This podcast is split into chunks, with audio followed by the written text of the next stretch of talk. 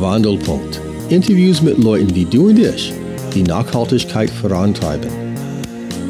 Wir hatten für die Festival festgestellt, dass immer gibt es Warteschlange für die Frauen vor den Toiletten. Also während bei Männerpissoir, sie können da reingehen und es ist alles unkompliziert, kein Toilettenpapier, die Türen sind auch äh, schlichter gestalten, sie lassen sich schneller öffnen und so und es geht schneller. Die Idee ist auch, die Wartezeit für die Frauen zu reduzieren.